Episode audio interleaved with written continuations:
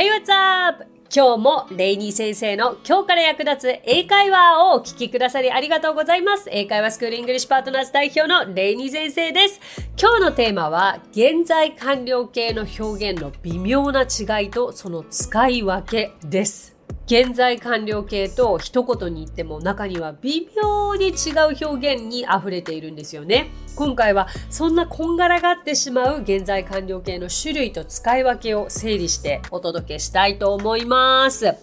これ、ちょっと興味あると思った方多いのではないかと思います。いわゆる現在完了形と現在完了進行形、この違い、今日の回を通して少しでも腑に落ちてもらえたら嬉しいなと思いますが、こちらリスナーの方からも質問が来ています。ニックネームノイマンさん、現在完了形の質問です。 I have lived in Japan for 10 years と I have been living in Japan for 10 years 表現的にはどちらも正しいと思うのですが、意味合い的な違いが今一つピンときません。前者は状態動詞、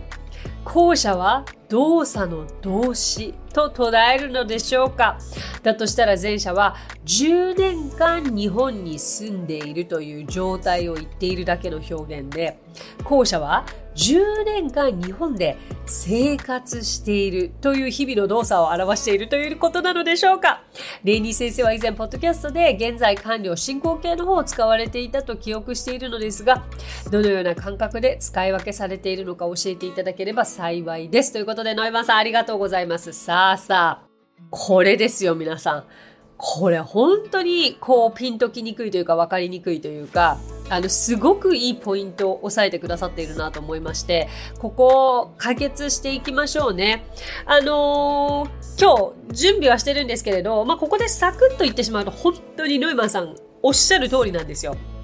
I have lived in Japan for 10 years も I've been living in Japan for 10 years も両方とも文法的には全く間違ってなくて、両方ともざっくり言うと日本に10年間住んでいるっていうことなんですけど、そう状態動詞とか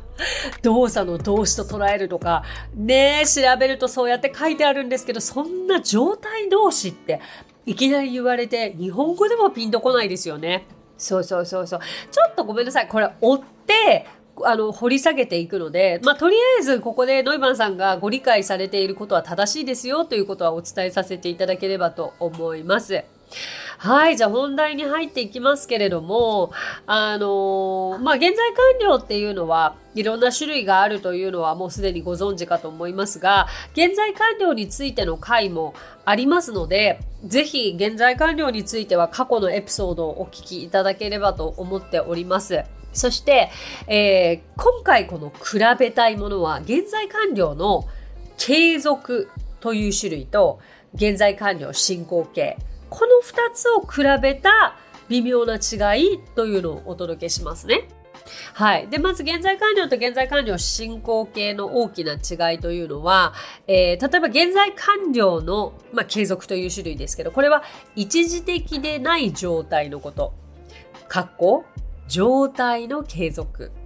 そして次に現在完了進行形は一時的な継続動作の連続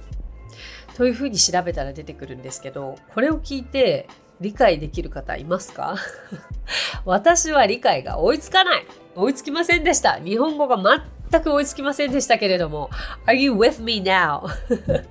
いいんです。だからこれがまさに日本の英語の教科書ですよね。これでどうやって私たちに日本語が難しい中で英語を理解しようというのでしょうっていう話で、別に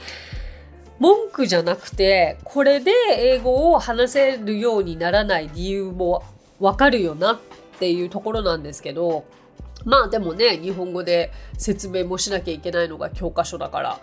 こういうもんなんでしょうけど、皮肉なものですよね。それよりかは2つの現在完了と現在完了進行形の例文をバーって出してみて、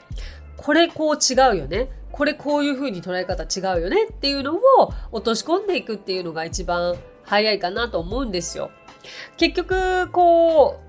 教科書とかでその文法の解説をいくら読み込んで理解したところで、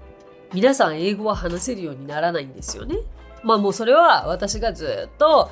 こう180何回もエピソードで語り続けているから、見てるだけ聞いてるだけだと英語が話せるようにならないよっていうことはもうよくお分かりだと思いますので、はい。じゃあまず例文見ていきましょうね。ですね、今から現在完了と現在完了進行形の3つのパターンを説明します。はい。で、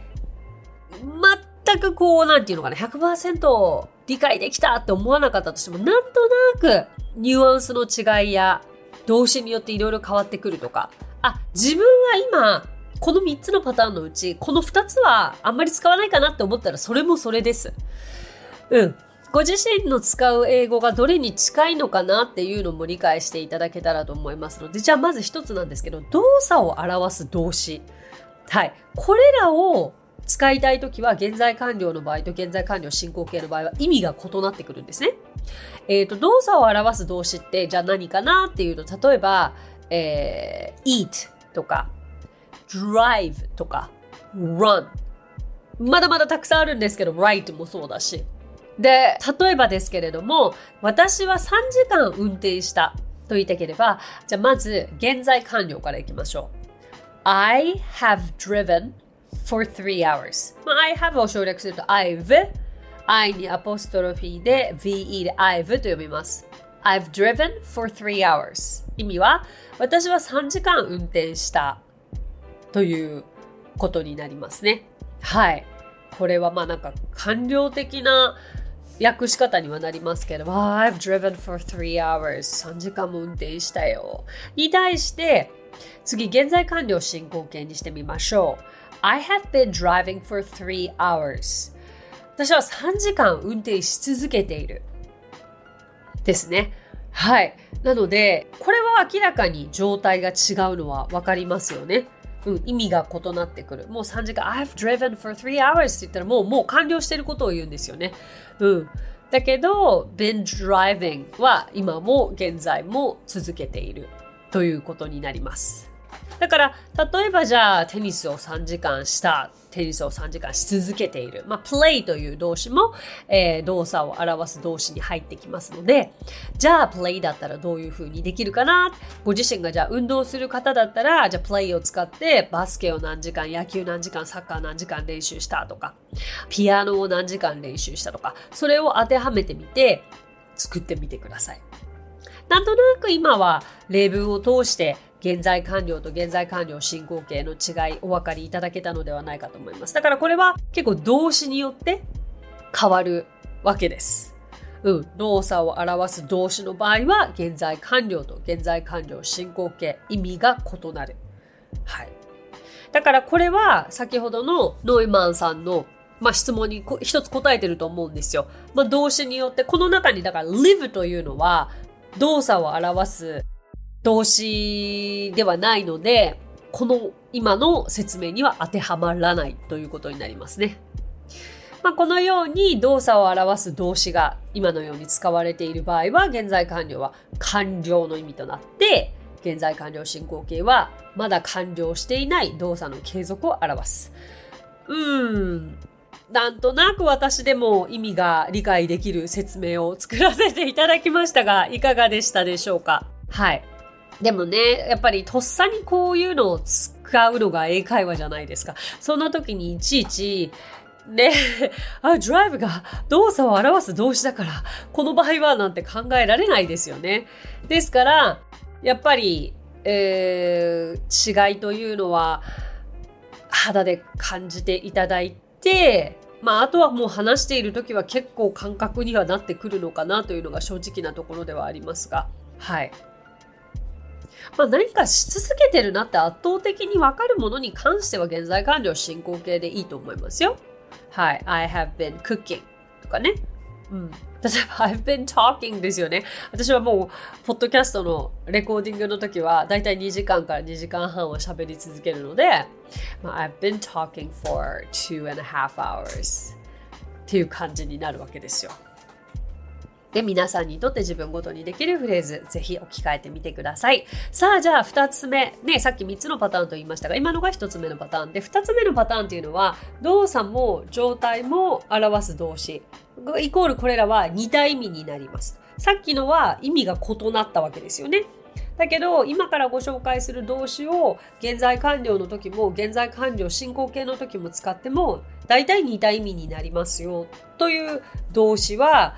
work とか study とか live などになります。これがまさにイヌマンさんがさっきご質問されていた live を使った日本に10年住んでいますっていうのとこう10年間生活し続けていますっていうののまさに違いを説明しているのがこの2つ目のパターンですね。もう本当にイヌマンさんがご説明いただいた通りで I have lived in Japan for 10 years という現在完了は状態なんですよね。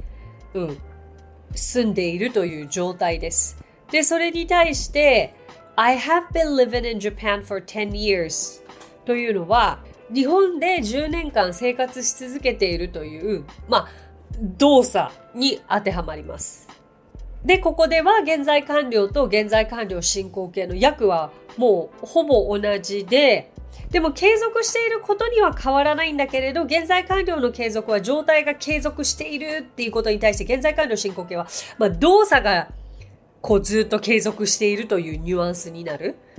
住み続けている、生活し続けている。だからじゃあどっちを使えばいいですかと言いたい場合、じゃあ私は実際東京に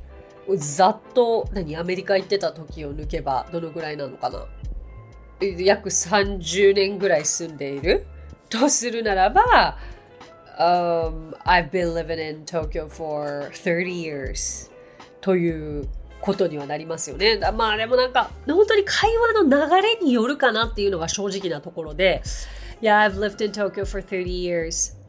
I've been living in Tokyo for 30 years. 今この瞬間皆さんに私がじゃあ東京で、ね、30年以上生活してますよと伝えたいのはなんとなく I've been living in Tokyo for 30 years という現在完了進行形を使いたいかなっていう気持ちではあります。このぐらいカジュアルでいいかなと思うんですけど大丈夫でしょうか。ですから今お住まいの場所について現在完了進行形とか現在完了で使ってみるというのはすごく自分ごとにできるフレーズが使えると思いますし、あと今例えば企業で働かれている方ね、働くというのもここの会社で働いているという状態を使うとき、この会社でじゃあ5年働いていると言いたいときには現在完了を使えるし、5年間仕事をし続けている、ここで手を動かしながら仕事をしていると言いたければ現在完了進行形を使えばいいし、例えばこれですよ。皆さん英語何年勉強されてますかね、10年I've studied English for 10 years という状態、10年間勉強しているという状態と、例えば今この瞬間3時間勉強し続けていると言いたい時でもいいですし、10年間勉強し続けていると言いたい時にも I've been studying English for 10 years これ動作ですよね。使うことができます。わかるようなわからないようなというのが正直な感想ではないかなと思うんですけれども、改めて説明を聞いたことによって、少しニュアンスが理解できたかなと思われたらそれでいいと思いますので、どんどん使ってみてください。いや、面白いことにネイティブの方にこの違い何って聞いたことがあるんですよね。そうするとわかんない、意識したことないって言いますよね。だけど彼らは別に意識しないでとっさに使い分けができているわけだから、ちょっとそこはあんまり参考にできないのかなと思うんですけど、でもそのぐらい大きな違いはないというのがこの2つ目のパターンかなと思います。さあ、じゃあ3つ目のパターンいきましょう。3つ目のパターンは状態を表す動詞なんですけど、これはですね、もう現在完了進行形というのは使えないものになるんですね。だから比べようがないかなっていうので、状態を表す動詞って例えばどういうことかというと love 愛とかね、 like とか want no この辺って ing つきませんよとか言って昔習ったことがある。気はしますけど、意外と会話では違う表現で ing 出てきたりしますけど、まあ、こういった状態表現が進行形として使われないイコール、現在進行形としても使えないし、現在完了進行形としても使えないということですね。で、何々しているという継続の表現をしたいとき、例えば何々がずっと欲しいという、まあ、例えばこれは継続を表していますけれど、 I have been wanting という言い方は絶対しなくて、 I've wanted this bag for a long time、 このカバンずっと欲しかったんだよねというふうに、これは現在完了の継続を使うことができます。で、あとはお互いを知っている、ね、もう20年間の中なんだよっていうのは結構現在完了進行形を使いたいものなんですけど、もうこれはテンプレで I've known him、 彼を20年してる、 I've known him for 20 years このように言います。 I've been knowing him 言わないので、ここは気をつけてください。なんか言いたくなっちゃいますけどね。はい。そのようにして、まあ、この動詞の時には現在完了進行形は使えないっていうのが分かるだけでも結構大きいかなと思いますし、だからどういう時にじゃあ現在完了進行形が使えないかというと、状態を表す動詞ですよ。そうそう、動作じゃないってことかな。うん、なんか動作を表す動詞はさっきの1パターン目か2パターン目かが主にきます。でもな、なんか一概に言えない動詞も出てくるんだろうなとは思うんですけど、でもご自身が今言ってみたい表現がどれに当てはまるのか、現在完了が最適なのか、現在完了進行形が最適なのか、しっかり作ってみたいフレーズと向き合ってみて、それを誰かにちょっとチェックしてもらうということをやってもらえると、自信を持って使い分けができるのではないかなと思いますが、お答えになっているでしょうか。はい、ということで、じゃあご自身が、使ってみたい動詞がどのパターンに当てはまるのかなっていうのを調べながらとか、誰かに聞きながら前に進めていっていただけたらと思います。ありがとうございました。今日お話ししたフレーズや単語はノートというサービスの方で文字起こしをしております。ノートへのリンクは番組詳細欄に記載していますので、こちらもぜひお役立てください。さて、今回も番組へのコメントもいただいております。ご紹介させてください。ニックネームコージさん、こんにちは。仕事の後に何か飲みに行きませんかという例題を挙げてくださったのですが、アメリカではハッピーアワーにさっと飲んで夕食は家で食べるというのが主流と見ました。レイニー先生が滞在中もそうでしたか？文化の違いが興味深いです。英会話にあまり関係なくて申し訳ないですありがとうございます。で、ちょっと正直にお伝えいたしますとですね、私がアメリカに滞在していた時はちょっと残念なお知らせといたしましては、私がアメリカで生活していた7年半は学生だったんですね。ですから家庭を持っている人との関わりというのがほとんどなくて、なんかこういうのってね、お仕事をされている方の話題だと思うんですけど、だからハッピーアワーにっていう感覚がちょっとわからないんですけど、でも一般的によく言うのは、本当に家族と時間を共にするために早くお家に帰るというのは言いますよね。うん、だからおそらくそうなんじゃないかなというのが私の答えですけど、すごく曖昧でごめんなさいね。でもね、まあ私の行ってたアメリカの大学は、うちの大学に限らずだとは思うんですけれど、まあ結構皆さんパーティー好きでして、授業終わったら本当に片手にビール、うん、で何かと楽しいことを探して寮の廊下を徘徊してる友人いましたし、今日何 What's going on today みたいな、今日は何が行われてるのみたいな、いやいや平日だからつってね、もうとにかく なんだろうなもう思い出深いのが、赤いカップがあるんですよ。日本でいう紙コップなんですけど、それがなんか赤いのでビール入れてなんか飲み歩いていたりとか、まあお酒飲む人多かったかな。だからこっちは全然ハッピーアワーとか関係なく、なんか酔いつぶれるまで飲んでます生徒たちを目の当たりにしているので、全然さっと飲んでさっと家でっていう感覚はなかったですよね。もうとにかく飲み続ける。私全然お酒飲めないので、まあ私はね、そもそも宿題やるにも時間がかかってたし、課題をやるにもね、ネイティブの方の 3,4 倍かかってたわけだから、まあ私は私で真面目に学生生活を送っておりました。はい、ありがとうございます。さて、この番組ではご感想やリクエストなどお待ちしております。番組詳細欄にあるリンクよりお気軽にご投稿ください。そして Apple Podcast ではレビューもできますので、こちらにもぜひレビューを書いてもらえると嬉しいです。また、Spotify でもレビューを投稿できるようになりました。アップポッドキャストでは番組全体へのレビュー投稿でしたが、Spotify ではエピソードごとのレビュー投稿になりますので、こちらにもぜひレビューを書いてもらえると嬉しいです。すごくこの声参考にさせていただきたいので、ぜひよろしくお願いいたします。それでは最後に今日のあれこれイングリッシュ。あれこれイングリッシュ、もしご存じない方はぜひチェックしていただきたいのですが、イングリッシュパートナーズの講師たちが出演しておりまして、毎日新しい動画が1本アップされます。YouTube、Instagram、Facebook、X、TikTok で毎日流れておりますので、ぜひフォローしていただけたら嬉しいです。そんな中から皆さんに本日お届けしたいのはこちら。out を用いたイディオムその1ですね。out というと、どうしてもなんかこう英会話の中に out が入ってくると、外って結びつけちゃいますけれども、なんかどう聞いてもこれ外関係ないよなみたいな、そんな経験はないでしょうか。そんな中でまず3つ皆さんにお届けしたいものを、私が特に好きな out を用いたイディオム表現をご紹介しますね。一つ目、workout。workout は運動する。最近この表現よく使っている方も多いのではないでしょうか。例文、私は週3回ジムで運動をする。I work out at the gym 3 times a week。 さあ次に、hang out。hang out というと、友達と外に出かけてなんとなく遊ぶときに使うスラングなんですよね。家の中で遊ぶのとはわけが違います。今度遊ぼうねと言いたければ Let's hang out sometime。 これは大人同士ですね。子供同士で遊ぶというのは play をよく使いますけれども、大人同士で使います。さあじゃあ次に figure out。これは考え出すという意味で、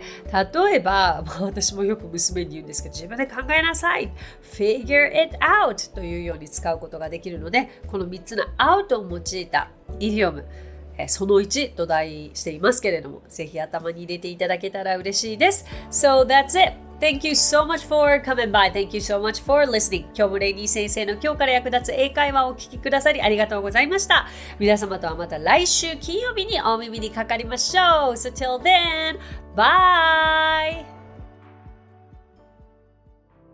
さあここでレイニー先生の活動を紹介させてください。まずはレイニー先生が運営する英会話スクールイングリッシュパートナーズでは、私たちと楽しく生きた英語を身につけたいという方を大募集。マンツーマン、グループ、キッズすべて出張レッスンとオンラインレッスンで行っています。また英会話の講師も大募集。女性だけの募集になりますが、東京23区内で出張レッスンができる方や、オンラインレッスンで早朝や夜のレッスンができる方、海外在住の講師なども募集しています。ぜひご応募お待ちしています。詳しくはイングリッシュパートナーズのホームページを検索してみてください。